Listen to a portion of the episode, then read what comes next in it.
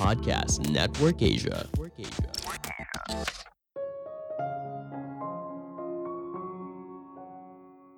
Bitcoin hadir sebagai alternatif mata uang ketika uang kertas tidak lagi bernilai. Halo semuanya, nama saya Michael. Selamat datang di podcast saya, Sikutu Buku. Kali ini saya akan bahas buku The Bitcoin Standard karya Saifedean Amos. Sebagai informasi, podcast Sikutu Buku sekarang bergabung dengan Podcast Network Asia dan Podmetrics loh.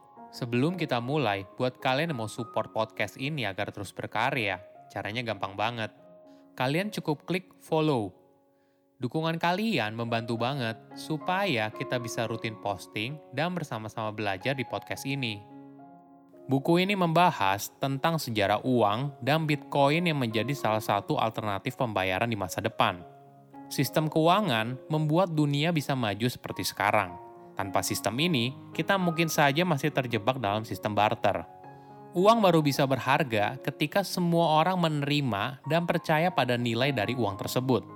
Pada tahun 1900-an, banyak negara mulai mengadopsi sistem mata uang yang didukung oleh emas.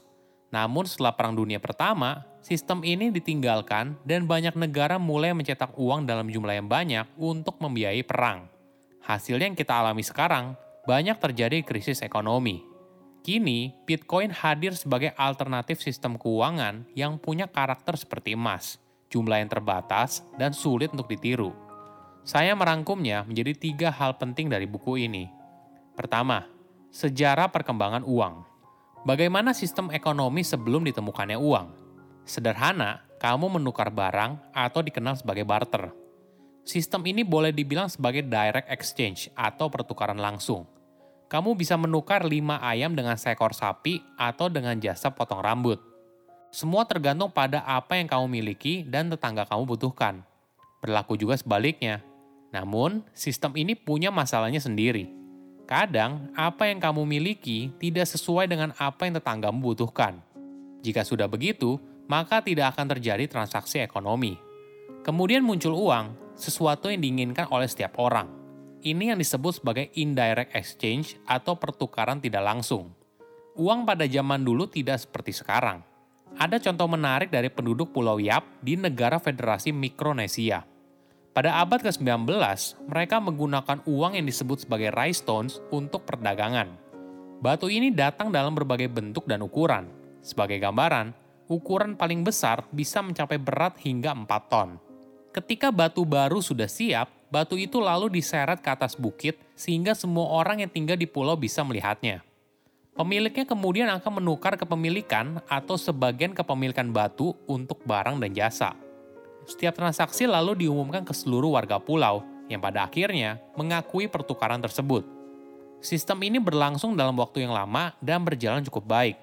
Masyarakat Pulau Yap tahu kalau rice stones bisa menjadi alat tukar dan juga bisa digunakan sesuai kebutuhan. Misalnya, jika kamu mau sekeranjang buah, maka kamu bisa menjual sebagian kecil dari rice stones.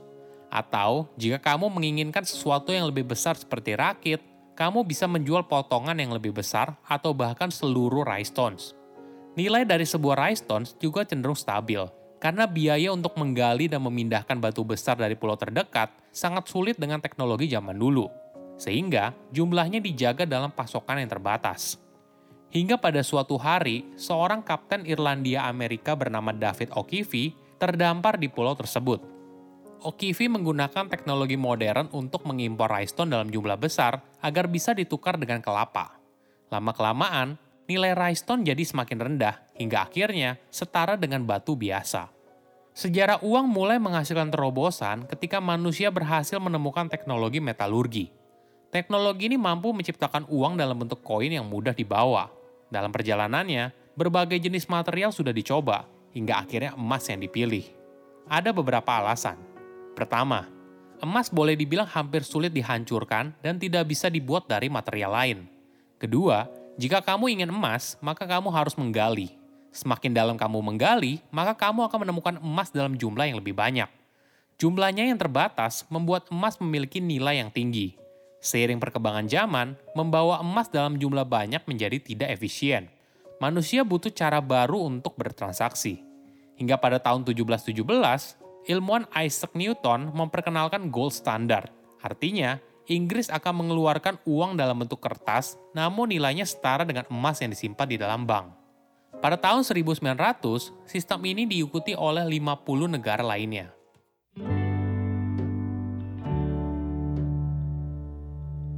Kedua, perang mengubah segalanya. Para pemerintah di Eropa mulai merasakan dilema dengan sistem gold standard saat Perang Dunia Pertama pada tahun 1914. Perang butuh biaya yang besar dan pemerintah butuh banyak uang untuk mendanainya. Ada dua cara. Pertama, pemerintah bisa saja menaikkan pajak dengan signifikan, namun tentu saja hal ini tidak populer dan mengancam stabilitas politik. Kedua, pemerintah bisa mulai mencetak uang dalam jumlah banyak tanpa harus menambahkan jumlah emas. Cara kedua lalu diambil oleh banyak pemerintah Eropa untuk membiayai perang tersebut selama empat tahun. Dampaknya, nilai mata uang mereka turun drastis. Sebagai gambaran, mata uang Austria-Hungaria jatuh 68,9 persen dibandingkan mata uang Swiss yang masih menggunakan gold standard karena memutuskan untuk menjadi negara netral dan tidak ikut berperang. Peristiwa ini ibaratnya nasi sudah jadi bubur. Pemerintah tidak bisa kembali lagi ke sistem gold standard dan akhirnya berubah menjadi fiat money mata uang keluaran pemerintah yang tidak lagi didukung oleh komoditas fisik seperti emas atau perak. Pada tahun 1944, setelah Perang Dunia Kedua, para pemenang perang lalu merumuskan ide kalau mata uang dunia akan bergantung pada dolar Amerika dengan nilai tukar yang tetap. Nilai dolar Amerika lalu akan bergantung pada nilai dari emas. Tidak lama kemudian, sistem ini lagi-lagi ditinggalkan pada tahun 1971, Amerika Serikat mengumumkan dolar Amerika tidak lagi dapat ditukar dengan emas. Sejak saat itu, nilai mata uang ditentukan dari interaksi mata uang negara besar di dunia.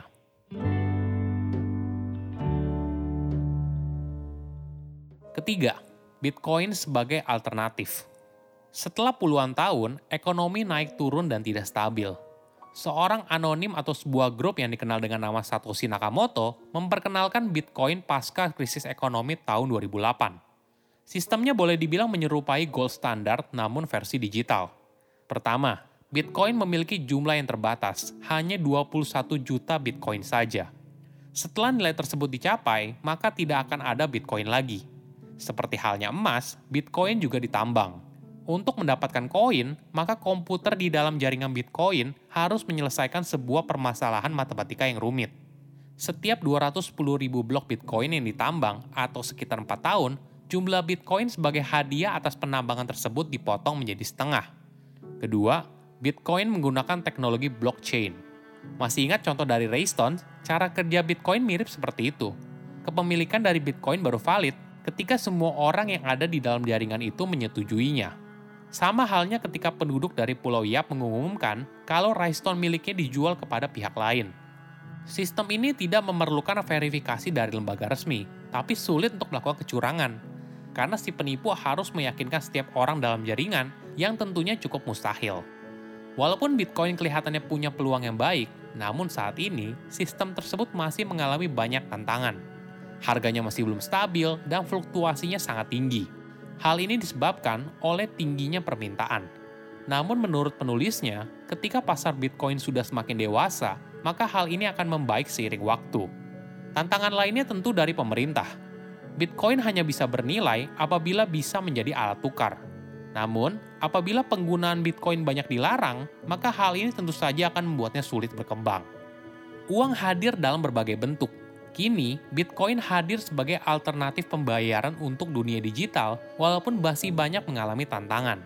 Saya undur diri, jangan lupa follow podcast Sikutu Buku. Bye-bye. Pandangan dan opini yang disampaikan oleh kreator podcast, host, dan tamu tidak mencerminkan kebijakan resmi dan bagian dari podcast Network Asia. Setiap konten yang disampaikan mereka di dalam podcast adalah opini mereka sendiri dan tidak bermaksud untuk merugikan agama, grup etnik, perkumpulan, organisasi, perusahaan, perorangan, atau siapa pun dan apa pun.